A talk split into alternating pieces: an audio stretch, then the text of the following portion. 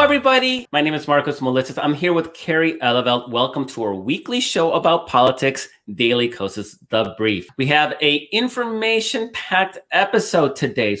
Things are happening in the world, apparently. And joining us will be U.S. Senator Brian Schatz of Hawaii, as well as Adam Jentleson. He is author of the book Kill Switch the Rise of the Modern Senate and the Crippling of American Democracy. So this is a show about the Senate. And, and Kerry, how, how relevant is the Senate in today's news cycle? Well, I'm just going to work in a quick plug for wearing your masks. I almost always start with a mask, so I just want to do that. But how how how important is it? Well, Markos, you know, we spent the last like two months doing nothing but episodes on getting those two Georgia seats, and F yeah, we got them. So, you know, game changer stuff. It doesn't mean we can get everything we want, but we're going to spend the hour exploring what we can get and how we can use the majority that we did get, as razor thin as it is, to really push forward a progressive agenda for not only this coming Congress, but just moving the nation forward for Biden's entire term. I'm so angry at the deplorables for a lot of reasons, insurrection being one of them. But they didn't even give us a chance to celebrate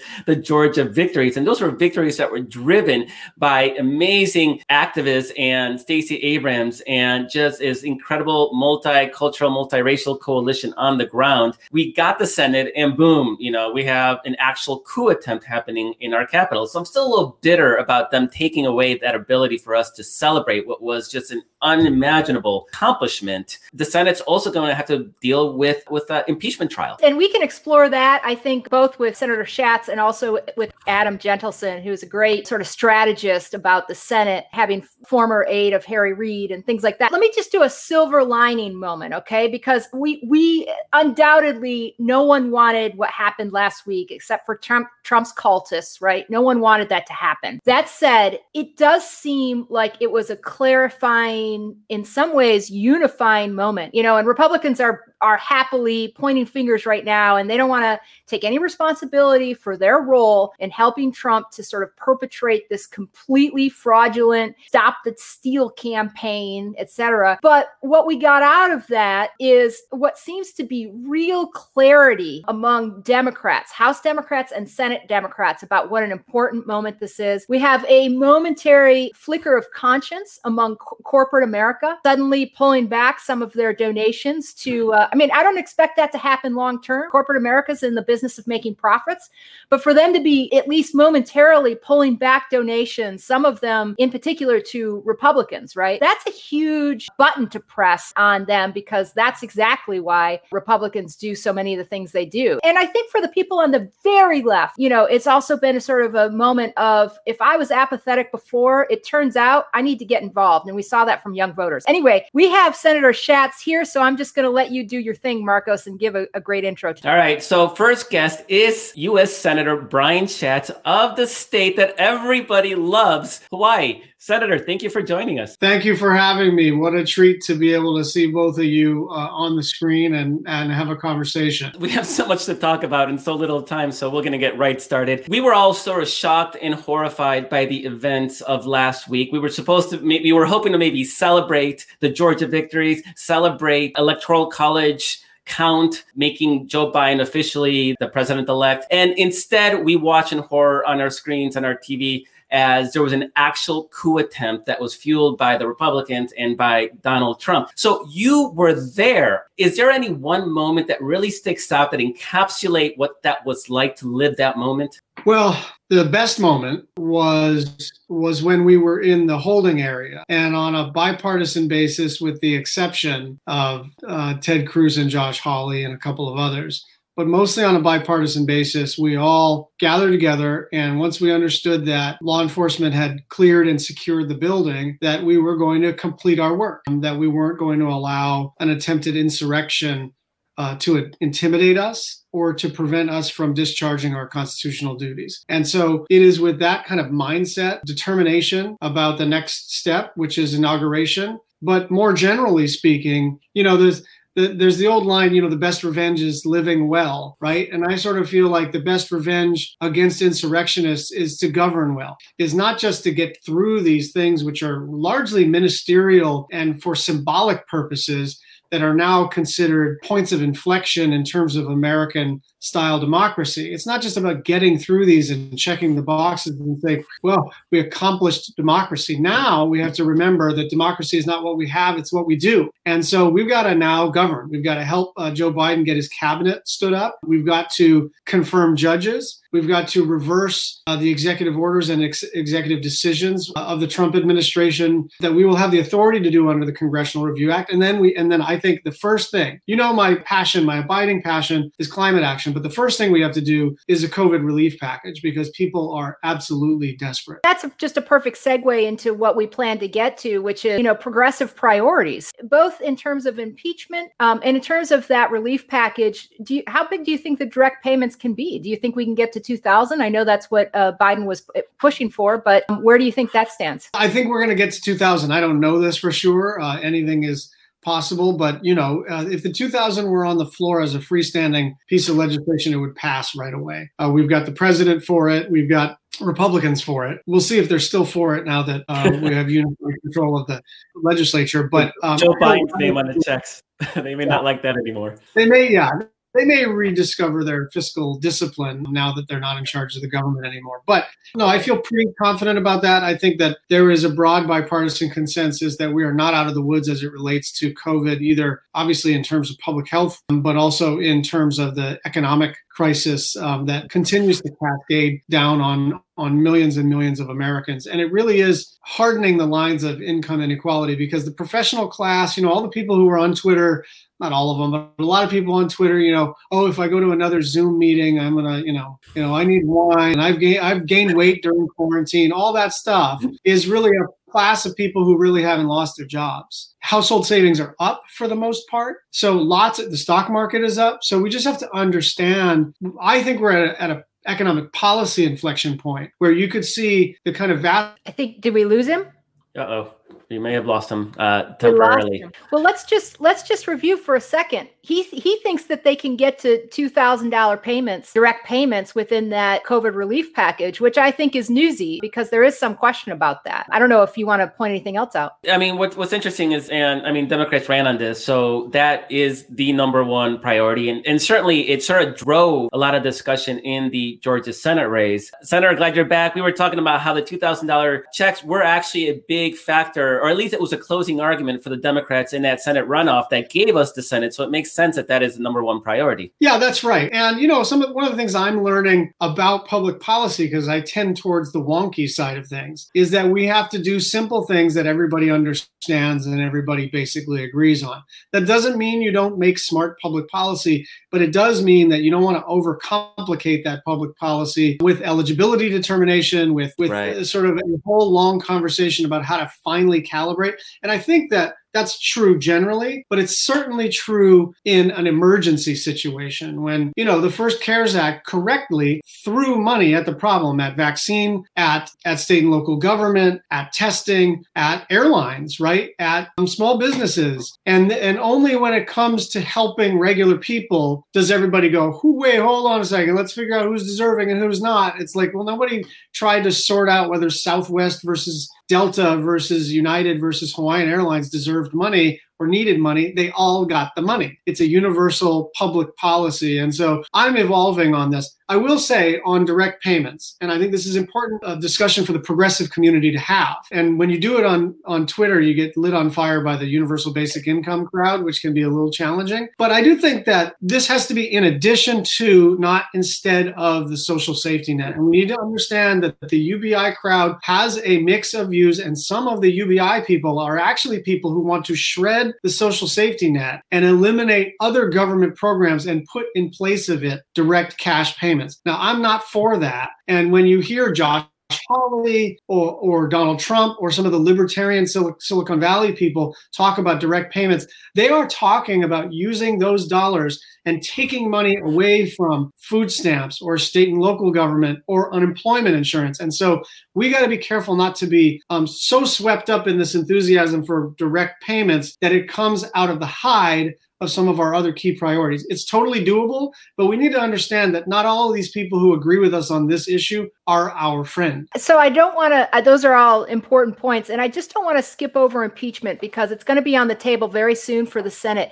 Do you think Minority Leader, soon to be Majority Leader Chuck Schumer, right, called on Connell to call the Senate back? And do you think there's any chance that will happen to act on impeach uh, an impeachment trial immediately? And if it doesn't happen, you know, some people are worried this is going to serve as a little bit of a stumbling block for the initial stages of the Biden administration. What's your thinking on that? Yeah, I mean, a couple of things. First, I don't think Mitch McConnell is gonna is gonna permit us to reconvene prior uh, to January 19th, uh, although it is clearly his authority to do so, and we're ready to do so. That's number one. Number two is, I guess I just want to reject as publicly as I can this premise that the Senate can or should only do one thing at a time. The the amount of damage that has been done to American institutions and to Americans is just too vast for us to say, well, I mean, can we fit that in a reconciliation bill? I don't know. And the frame, even among liberals, has always been sort of that Rahm Emanuel conversation with Barack Obama. Do you want to do healthcare or do you want to do immigration or do you want to do climate and in what order? Because, you know, you've only got so much political capital to spend. But just to be clear, I love mentioning Rahm Emanuel with, with, with Markos around his face. but I, I really do think that we should reject that framing and, and liberals who have, especially liberals who have worked in the Senate, and I know you, I think you have one coming on your show uh, shortly, yes. who may, who may actually not be the typical ones. You know, when we when we worked with Teddy Kennedy on XYZ, you know, we did this this year and then this the following year. Look, we're going to have we have to, as a matter of constitutional law and as a matter of our obligation as United States senators, we're going to have to dispose of the impeachment. We're going to have to vote one way or another. There's a prescribed convening time and even number of hours, and so we're going to do that no matter what. You know, whether it serves as a stumbling block or a or a distraction,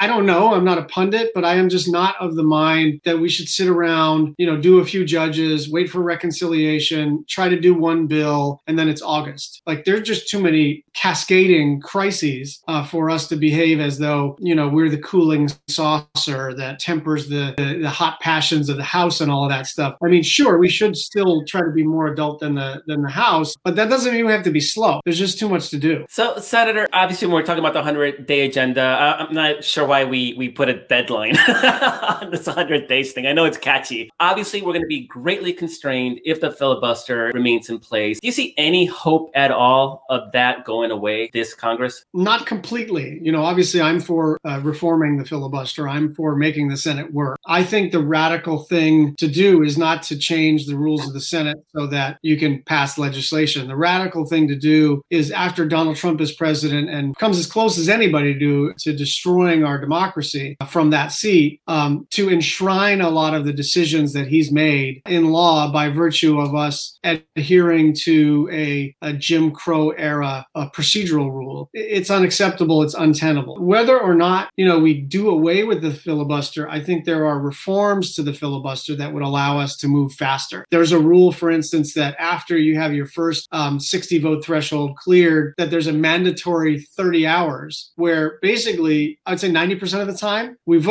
and then it's 30 hours and then we're in a quorum call for 30 hours straight. It's not that's supposed to be 30 hours of debate, but rarely is even, you know, two or three hours of, of those of those 30 used. And so what happens is anytime you want to pass a bill, it's basically five full calendar days, whether it's a small thing or a big thing. Now, if you're doing the defense bill or a COVID relief package, five days is fine. If it takes five days, it's five days. But if you're trying to pass anything else on telehealth, on um, uh, helping tribal people with broadband, any kind of bill that should just get a vote and then we should move on, also takes five days. Our inability to dual track, our inability to process legislation quickly is a huge part of the problem in the United States Senate. None of this stuff is enshrined in the Constitution. The filibuster is a rule. We can amend our rules anytime we want to, but there's certainly no absolute right for a senator to force the United States Senate into a quorum call, which, for those of you who aren't C SPAN nerds, basically means they're doing nothing while they pretend to call a quorum. Two of the staffers who spend a lot more time immersed in Senate procedure than I do said yesterday on Slack, you know, the thing about being the majority is if there's the will, there's a way in the Senate. There's a lot that can be done, and there's ways to maneuver things that you don't have to adhere to the rules the way they exist. They're all sort of like fluid. If you decide decide that it needs to be done differently. So, I mean, you know, there has to be, you can't just do away with the filibuster all of a sudden, but there are ways, as you're talking about, to sort of mitigate its effect. And of course, there's always reconciliation and things like that. But have you noticed a, a specific change in Chuck Schumer? He seems feeling his oats a little bit. I mean, have you been surprised at all by his sort of, we were witnessing some of this last year. Some of this we started to see from him, but um, I just would be interested in your thoughts. Well, first of all, Chuck's very happy. I mean, he's so happy, but he's not surprising me in terms of how aggressive he's been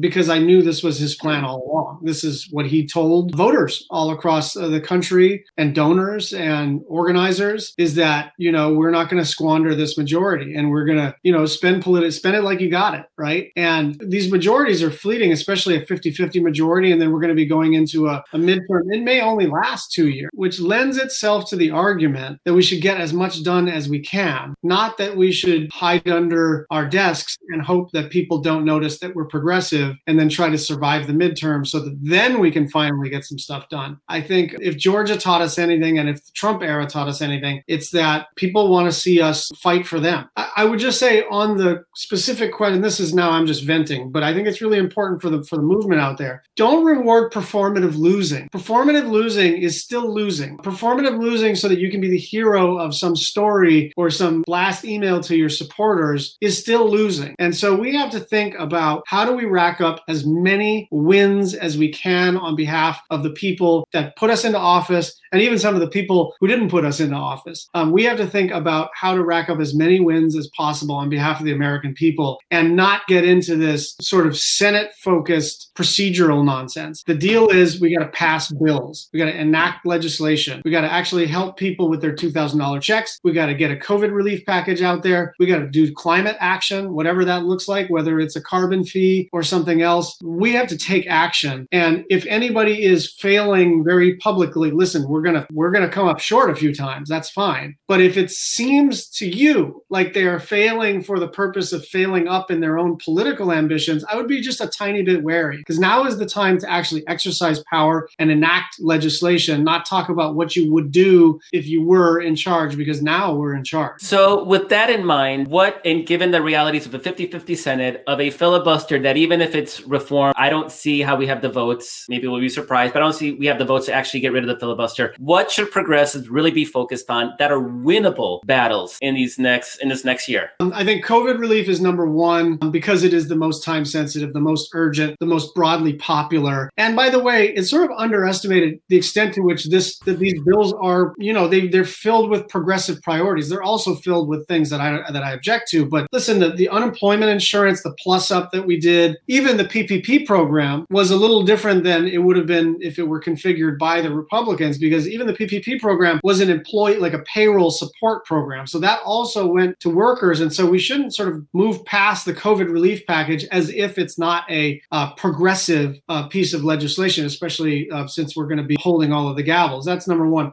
Number two is climate, in my view. Uh, we continue to face a crisis, and there's a ton that the executive branch will be able to do, but also we're going to need to legislate in this space. And that is one area we think we can get bills through without needing 60 votes because of the uh, obnoxious reconciliation uh, procedural rules. And then one area where I think there's a good degree of bipartisan opportunity is criminal justice and civil justice reform. I've had some interesting conversations with Tim Scott uh, and some other Republicans who who are not quite giving up on this particular line of effort. And I actually think even in a in a filibuster Senate, we might be able to get uh, 60 votes for a pretty good bill. What I didn't hear that that uh, obviously is very important is is electoral reform. How do we protect our elections, given that we're, we're already starting to see Republican legislatures start to clamp down on the kind of ease of voting that help Democrats win? They see now they see that as a as a threat to them, and they're going to make it harder for people to vote. Anything uh, the Senate can do, anything the Senate can do to to make it easier for people to vote. Yeah, I think th- that one actually is, I think, going to depend on our ability to um, break through the filibuster because I don't see getting ten Republicans for um, the kinds of voter protection measures um, and even funding for local secretaries of state and county election administrators um, that would be necessary. Just to be blunt, but I think there's a there's a category of reforms, including reforming the Electoral Count Act, including constraining um, some of the presidential authority that sort of now you go back and you look through statutory law and you go, oh, I guess that wasn't illegal because nobody thought, nobody contemplated that a president would exercise their power in this fashion. And the framers figured, well, if the, if the guy gets that out of hand, he'll be impeached and removed. Uh, seriously, as the sort of final check. But I think there, there's a pretty good bipartisan discussion about how to constrain presidential power, not excessively, but in terms of statute, fleshing out the emoluments clause and how it functions and a few other things. But on electoral reform, we don't have the votes yet. We'll have to fight in court and at legislatures. And I will just put a plug in for my friends at the Democratic Legislative Campaign yeah. Committee. They're incredible and they're more important than ever to make sure we control state houses. I think about the Democratic Attorneys General Association or Association of Attorney Generals, Attorneys General, and then um, the folks who are who work on election administration. I never thought that they would be so foundational, but we need to make sure that that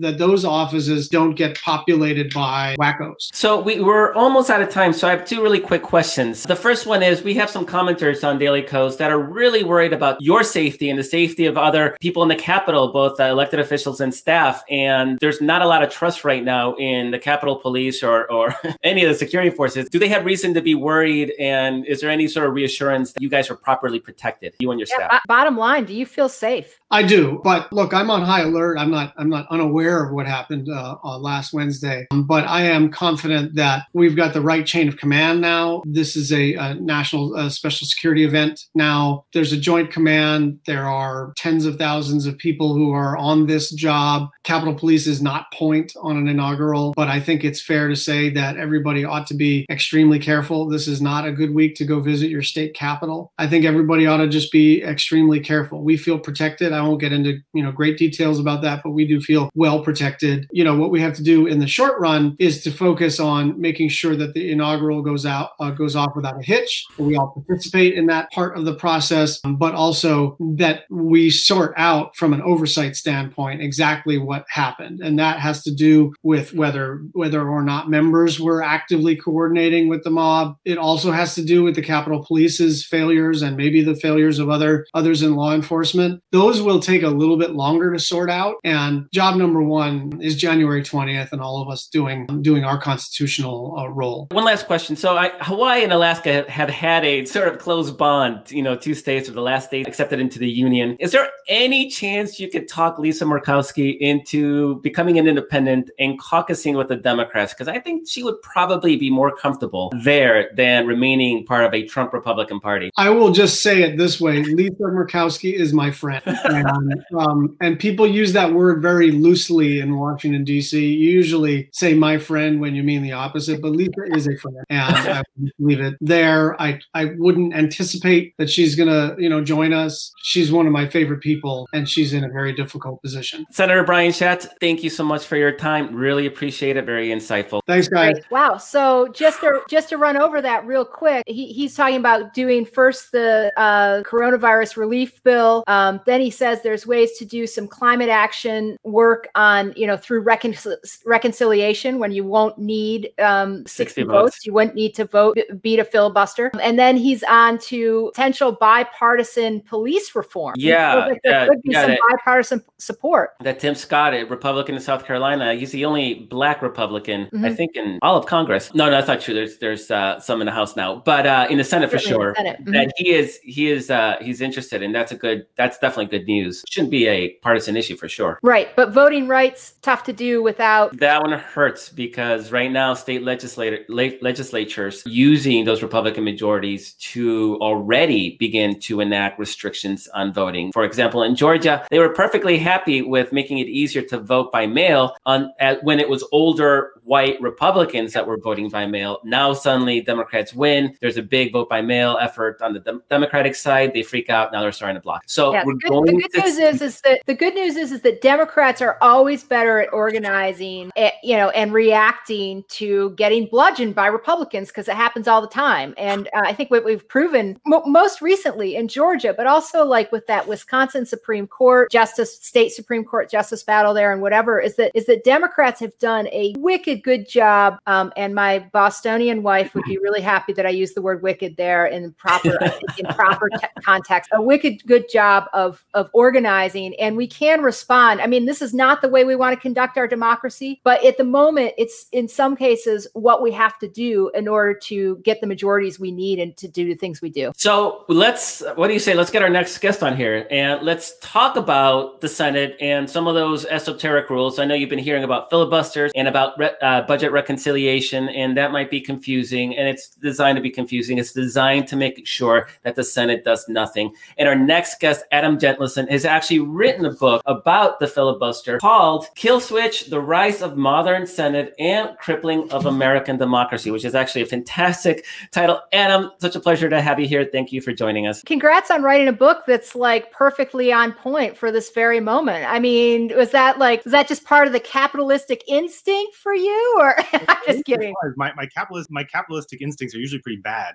so maybe the one time it worked out. But no, I mean, you know, you start this process years in advance. And, you know, we knew there would be an election around now. Um, so we had that that information going for us. But but everything else um, you know, just transpired the way it did. So what a 50-50 Senate could not have been more perfect. and I'm glad that at least we're talking about how do we move with the 50-50 Democratic Senate because it could have been very, very, we're very close to having it be the opposite. So Adam, kill switch. So obviously the, the subtitle sort of ex- you know kind of explains it more. But what exactly do you mean by the kill switch? Well you know when you're when you work in the senate or you know around the senate at all you hear all the time people tell you that the senate is supposed to be a cooling saucer. And this is intended to convey you know the will the wisdom of the elders uh, that the senate uh, knows what it's doing when it seems to be refusing to respond to the major challenges that we face. When i was there uh, you know one of the things i write about in the book was failure to respond at all to the massacre of 21st graders in newtown connecticut. The senate didn't even pass a, a mild background checks bill, a bipartisan uh, amendment sponsored by Senators Manchin and Toomey that came to the floor. And you're told that it's supposed to be that the reason the Senate fails to respond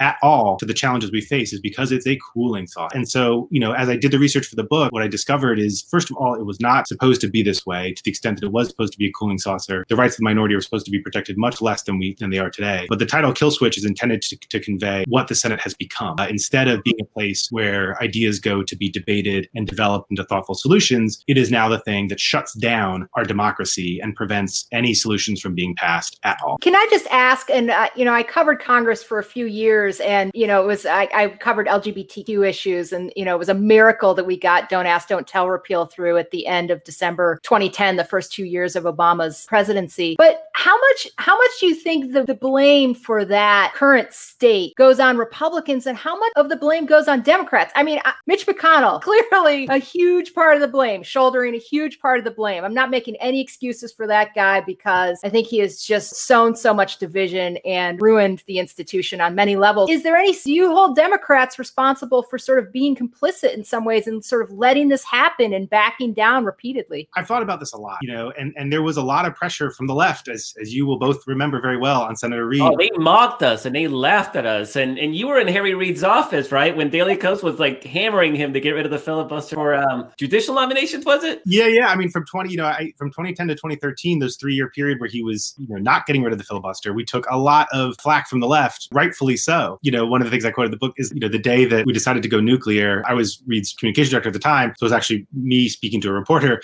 But, you know, I said that this is a, this has been a long journey for Senator Reid to get to this point, you know. So so he did not start out as an proponent of filibuster reform. He actually started out as an opponent of filibuster reform. So to your question, I think there is shared blame for sure. Democrats, you know, when the Bush administration wanted to go nuclear in 2005, Democrats were ardently defending the filibuster. You know, everybody has been on both sides of this issue. I think a lot about those early years of the Obama administration. I just finished reading President Obama's book, you know, and at one point he says he wishes he had the foresight to have rallied Democrats to go nuclear and get rid of the filibuster right away in the beginning of his administration. The thing I keep coming back to is even though we had, you know, 60 votes at the time, I'm just not sure you could have gotten the votes. I think that back then, even as we saw what Republicans were doing to President Obama, it, there was still a sense that this was going to change, that Republicans were going to come around and things were going to go back to normal, that the Tea Party was a flash in the pan. You know, it's it's easy to think of this retroactively and think of the Tea Party as, as a continual force. But in August of 2009, we thought maybe this this was just going to go away. You know, that was wrong, and that didn't prove right. It takes senators a little bit of time usually to come around, and I'm just not sure that their minds were there in those early years. I think it took all of the events that we've seen over the last few years to make very clear that this is absolutely necessary. The last thing I would say is that now it's on Democrats, and it is entirely in their hands uh, to do something about the situation. Uh, Daily Kos was very much, I think, almost point going after Harry Reid, trying to get rid of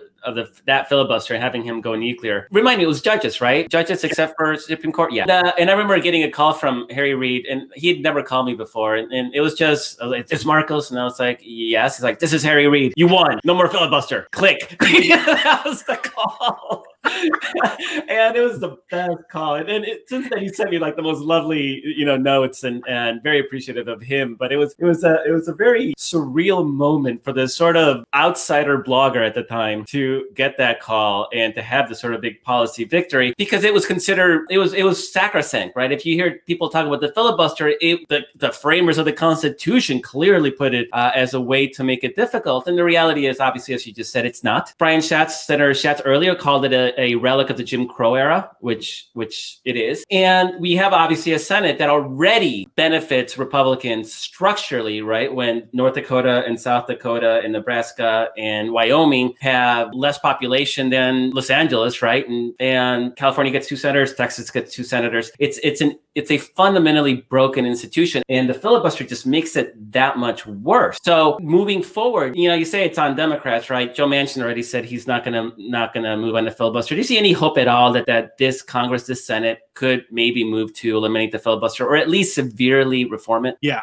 I actually see a lot of, and I may be, you know, uncharacteristically optimistic on this one, but the reason I see hope is that I think events are just going to force the question to a head. First of all, you know, people raise Joe Manchin, rightfully so, because he's been very clear uh, that he doesn't support filibuster reform. And there's a couple other senators, Kyrsten Sinema, Harper, and yeah.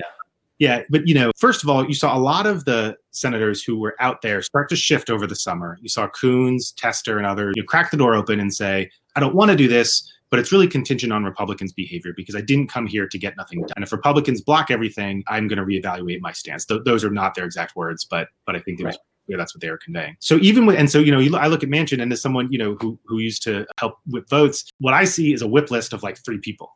And you know, if you're telling me that the whip list starts somewhere in that neighborhood, you know, that you're not talking about 15 or 20 people, to me, that's a good starting place. That means you got to find a way to get this small number of senators to yes. That to me is an achievable goal. Just to clarify real quick for our for our listeners, that means you only have to get a majority vote in order to change that, right? So you don't have, we don't have to get to 60. We just have to get to 51. Yes, Is that right? This that's exactly right. The irony is that you know if you want to get rid of the 60 vote threshold, you only need a majority to change the rules. That used to be somewhat controversial, but that's now set in stone because that's how Reid did it, and then that's how McConnell did it when he changed them. Uh, confirmed, so it's pretty much set in stone. Um, Thank you, Mitch McConnell. Yes. That's just we don't say that often, but there we go. But no, I, I think I am optimistic because I think that even someone like Senator Manchin, sometime next year, probably before too long, gonna face a very clear choice between reforming the Senate rules and, and reforming or getting rid of the filibuster or getting nothing done and basically giving up on, on Biden's agenda halfway through the year 2021. I think that most Democrats will fundamentally decide that they came here to get things done, to do big things. This may be our last time holding unified control of government for a long time. So I think that events will force this to a head. And ultimately, I am optimistic that Democrats will choose to do the right thing. if you were to put together a a playbook for progressives to pressure these senators, this whip list that you're talking about, or even to pressure Democratic leadership in order to put pressure on on their people. I mean, what what would that playbook look like? What what are the pressure points? And I know part of this is we just had the most extraordinary and humiliating and shameful moment in US history possibly ever. I mean, I'm saying arguably, like I'm not I'm not saying it's the most, but it's among the most. We're entering into an era of consequential government like we've never seen. The stakes are huge. And I just wonder what your playbook is to try to leverage that. Well, I think it's important. You know, I, I think it, there's going to be an issue that forces the question, right? It's going to be some issue that Democrats cannot afford to give up on. It Might even be two thousand dollar checks, right? It might be, you know, it might, and, and you know, they can't afford to not pass two thousand dollar checks and, and a robust package of COVID aid. I think that if they Republicans block that package on before I got on the show, I just saw a news report saying that Biden plans to do that through you know a regular piece of legislation, which means you'll need to get 60 votes. So if Republicans block that, Democrats will immediately face a choice between deciding whether to weaken that patch that package and pass weaker, less meaningful aid, or reform the Senate rules. I think to me that's an easy choice. Don't let equated Senate rules, don't a relic stand in the way of delivering the aid that people need during these desperate times. So, to your question about a playbook, I think that people need to keep their eyes focused on the question of delivering results. You know, this isn't lashing out at Republicans. This isn't a power grab when we come to power. This is about senators who are elected by the people of their states delivering results for those people. Uh, it's an excellent point that you know, and we brought it up earlier, is that that Harry Reid didn't limit the filibuster at the beginning of that you know that session, that term. Mitch McConnell did not limit the filibuster on Supreme Court justices at the beginning of his term. It was spurred by current events and obstruction that forced them or give them at least the, the moral high ground to claim, well, you know, we need to get something done. So let's let's chip away at this filibuster. So it's actually an excellent point that maybe the pressure doesn't have to be at the beginning of the session because then people get really caught up on it's the rules. It's always been done this way. Why do we want to change tradition? As opposed to like you're that's an excellent argument. You frame that in the context of we need results and this stupid rule is standing in the way of results. Why do we still have it? It sort of creates more pressure. And, and then maybe Manchin at that point, although $2,000 checks isn't really great for Manchin because he already says he doesn't support $2,000 checks. I don't understand that stance. This is an issue that polls like in the stratus 80% even in West Virginia. So I'm not sure what he's doing. And he's been great lately on so many different things. And suddenly he, I mean, he was even for, um, uh, he came out, uh, he didn't say he was for it, but he was open to Puerto Rico and DC statehood, right? Which really shocked me. Right, and that I, might that that could also be the issue that, that forces it to a head. Statehood. Yeah, statehood. I mean, there's any. I love this idea of waiting until there's an issue that we can grab onto, right? But I mean, and two thousand dollar checks. It doesn't. Ha- it doesn't matter where a Manchin is on that. If the Democratic leadership says it's important, we get produce real results for struggling Americans right now in order to save the economy and get help people put food on the freaking table, right? Then right. then what Manchin thinks doesn't matter because I, I, am I wrong that we could get at least a few Republicans to vote for those two thousand dollar checks? I mean, if you get rid of the filibuster, well, I guess you have to you need Manchin to get rid of the filibuster. Sorry, I'm like no complicated. and then, and then there's a back. I mean, you know, if once you get rid of it, there will be a backlash. Republicans will will say Democrats have done this terrible thing, and so they'll they'll they'll use that as an excuse to never work with Democrats. I mean, look, they're not going to work with Democrats at all. no, no, they need an excuse. yeah, yeah, right. I mean, they don't, but like they will, you know, they'll produce one um, just just to pass the laugh test. But but the point is that you know th- this is about what Democrats can do for the people who elected them, and they weren't elected to go there and and be armchair philosophers about Senate rules. They were elected to deliver results. These are antiquated rules they were, as you said, they were not part of the Constitution. They were developed over time, primarily by white supremacists uh, and Jim Crow segregationist senators. Uh, so they were invented for a bad reason. They've, these rules have sometimes been useful to Democrats, and I think that's part of why there's a little bit of resistance. But the but the historical record shows that there's no uh, you know, the filibuster is overwhelmingly more useful to conservatives than it is to progressives for the simple reason that conservatives generally are the party that wants to stop things. They don't want to get things done. You know, William F. Buckley's famous phrase, they're the party that progressives want to pass things. They like to pass big legislation. They like to expand the social safety net. Um, much of what conservatives want to be, get done can be done by executive actions, rollbacks, that kind of thing. You know, even when they tried to repeal Obamacare, and they did that on a 50 vote threshold because they used reconciliation rules, which is a, a, weedy thing we can we can talk about if you want. But the point is, they couldn't even get authority to repeal Obamacare. Can you know, it's not a tool that conservatives will be able to use as much as progressives. Restoring a majority threshold Senate will benefit progressives far more than conservatives, and it's just something they have to do if they're going to deliver. If there's if there's a lesson that that Democrats can take away, it's that Republicans learned that giving away money is actually very popular. It's just that they gave money away to corporate America and the rich people. That's who they gave money away to with their tax break. So they were rewarded with you know, enormous donations, but politically, you know, we they're giving money to the one percent. We want to give money to everybody else, uh, and I think you know that is a it is a successful political strategy if you give it to the right people. So they say that there are no dumb questions, but this may be a dumb question. So fair warning: Is there any chance of any Republicans joining in an effort to to end the filibuster? And I'm thinking maybe of a Murkowski and and I, I don't know, maybe there's some principled person who's who's for majority rule. Not at all. It's something I spent a lot of time thinking about because you have you can sort of see this almost sort of centrist party taking shape before our eyes and, and mainly taking shape in the Senate, where you have Murkowski, Collins, or to a certain extent, although you know she may be a little bitter, right? but anyway, but let's just, I mean, you know, we can start with just a few people. So you've got Murkowski, say Romney, you know, and then on our side, Manchin and King. And the thing about majority rule is that it would actually dramatically empower that yes. group of centrist Republicans. That's you know not my goal here, but it is still a fact that in a majority rule Senate, those people like Murkowski are far more powerful than they would be in a 60 vote Senate. In a 60 vote Senate, they're just one faction among many that you have to assemble to get to 60. In a majority rule Senate, they are the ones straddling that majority vote threshold, and they'll be the kingmakers on every single bill. So I, I don't think it is outside. I mean, I think, you know, realistically, they're likely to do this.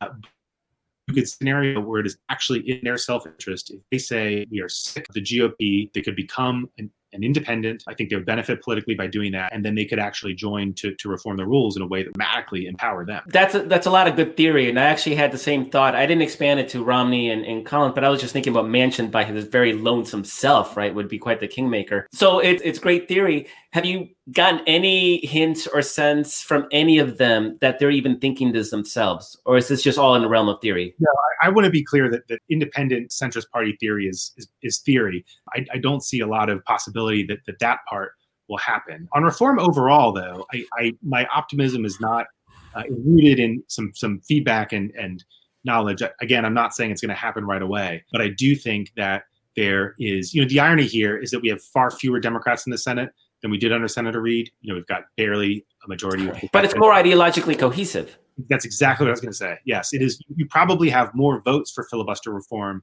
now than you had when we had 60 votes in the Senate. Baucus and Ben Nelson and Lincoln, you know, Joe Lieberman. I mean, you know, yeah. I they, there's at least 15 Democrats when we had 60 who would pr- almost be ungettable in the filibuster. The caucus is ideologically very different right now. You probably start in the 40s, maybe in the even in the mid 40s in terms of votes for reform. So it's smaller, but it's more dense in terms, uh, in a good way, in terms of support for filibuster reform. Not to mention pissed off. I mean, Democrats are pissed off right now. And frankly, I am, no one wanted to see what happened last week except for Trump and his cultists. No one wanted to see that happen.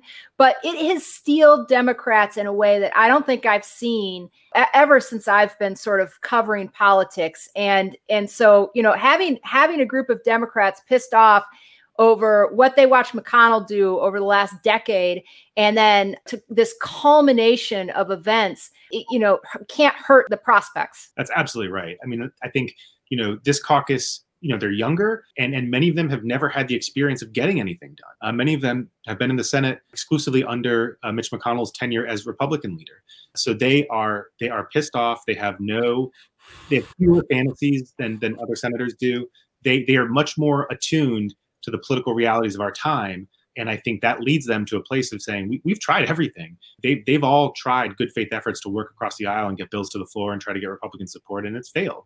So, you know, I think uh, just as I think events will, will force this to a head with the Biden administration, I think that is what has brought a lot of senators around. Is there's there's simply no other choice. So uh, Brian Schatz was on earlier, Senator Schatz of Hawaii, and he he was more pessimistic on on getting rid of the filibuster. Although we were talking start of the session, so it didn't even occur to me to push him on on you know what we've been talking about, which is using the inability to pass a bill as sort of an impetus, a catalyst to to push for this change.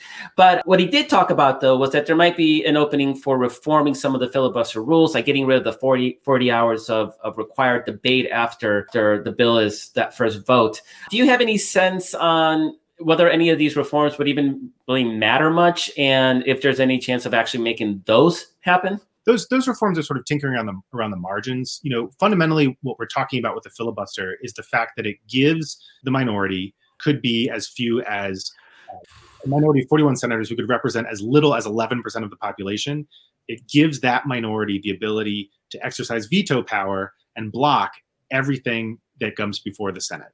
And you know, the kind of reforms that you mentioned don't do anything to change that. So fundamentally, the problem that we face and the reason Democrats are going to face obstruction from Republicans and the reason that Biden's agenda is likely to get blocked is that Republicans will simply use this power to force a 60 vote hurdle to block everything the Democrats want to. And so reforming the number of hours and all that stuff, it's fine. I don't oppose it, but it doesn't fix the fundamental problem, which is taking away the power from my minority to block the majority from doing anything. And a quick word on that. I mean, you know, the, the reason, I'm sure we've discussed this before, but you know the reason that is such an important dynamic is that we live in a polarized environment that's dominated by negative partisanship where one side succeeds by making the other fail ironically, this is exactly what the framers foresaw when they argued vehemently against imposing a supermajority threshold in the Senate.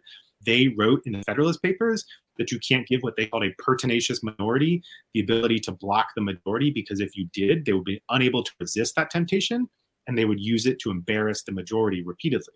So they knew exactly what was going to happen. They foresaw Mitch McConnell. They saw him coming. And that's what we've seen here. You have to take that option away. You have to take the option away from the minority to just block the majority for the purposes of making them look bad and then the minority rides you know voter discontent back to power in the next election. Yeah because the filibuster is so stupid that people don't un- even understand that it's real right? So then the minority can say oh the do nothing senate and nobody understands that the reason is because of this ridiculous rule. And when we have these narrow majorities which are likely to be the case you know for the foreseeable future where one party never controls more than you know 53 54 seats what that says to the party that's out of power that all they have to do is wait to the next election and they can probably take back the majority. So if all they have to do is wait two years to the next election, they're going to sit on their hands. They're going to block the majority. They're going to try to show the voters that Washington is gridlocked, and then they're going to run on that disconnect, this discontent to try to take back the majority in the next cycle. Your your point about two Republicans just being the anti-government party and how much more helps them to be able to block legislation than it does, you know, hurts progressives if they end up in the minority is so very true.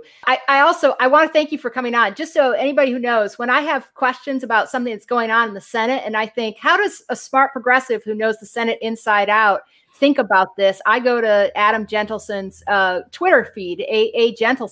And check out what he's saying about it. And that's a lot of times what what I use as a north star on the Senate. And uh, I know he took time out of his busy day because he had, you know, I mean, NPR's Fresh Air got wind that we were going to do this interview, and then decided to have Adam on. And you know, what can you do? So, but anyway, it was great. It's great. It's been great having you on. I really appreciate it. it gives me a lot of hope. I'm a big fan of your guys. It's, it's great to be here. Yeah, thank you so very, very much. And I hope uh, we'll get to talk soon again. Definitely look forward to it. Kerry, that was, that was, I mean, I, I don't know why it's, it's new to me, but it really was new to me. I was so fixated on how can we get the Senate filibuster reformed right now. Yes. Without realizing without realizing that that what you're doing is you're then you're having an argument about rules which nobody cares about, nobody likes, feels like a waste of time. It doesn't sell because it's stupid because nobody understands the rule anyway because it's such a ridiculous rule. Right. So this idea of just wait till yeah. wait till the blocking two thousand dollar checks, wait until they're blocking something that is popular with people and then say, yeah, we have to get rid of this rule because I, otherwise nothing gets done. I can't wait to write a piece on it that no one's going to want to read because it doesn't have like some anti Trump thing in the headline. But like, honestly, it's fantastic. It's a fantastic angle. And, you know, when Adam was talking about it, he framed it as, well, you you know, if you're talking about something like getting two thousand dollar direct payments to people, right? Then you know it's either are we going to get blocked by Republicans or are we going to reform the rules? And the framing's even better than that. It's are we going to get blocked by Republicans or are we going to deliver the direct payments that people need right, right. now in order to save the economy and get the nation moving forward? I mean, it may not be that $2,000 payments is the issue, but you know, if we're arguing about rules, if we're if we're arguing yeah. with Republicans ever about rules when it comes to the filibuster, then we're having mm-hmm. the argument wrong. So yeah. it just is it such a clarifying moment to have Adam on after Senator Schatz, and of course, hearing from Senator Schatz was uh, Schatz, sorry, was was fantastic. But to have those two back to back was just amazing. Yeah, it's it's amazing what happens when you talk to really smart, intelligent people who know what's going on, and it's what I really love about this show. Kerry is bringing on some really smart people. So that's all the time we have this week. Whew, so much happening.